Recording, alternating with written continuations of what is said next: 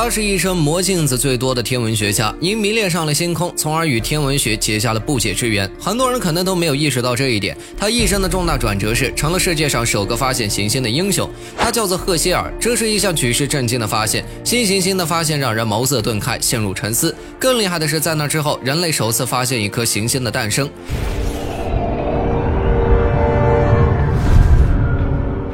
这些亮黄色的扭曲线是在告诉观测者，一些宇宙尘埃和气体，它们正在凝聚，形成新的行星。一些研究者告诉我们，这个过程预计将持续数百万年之久。也有天文学家补充道，这个巨大的螺旋结构其实是行星在形成过程中试图将气体踢出所形成的景象。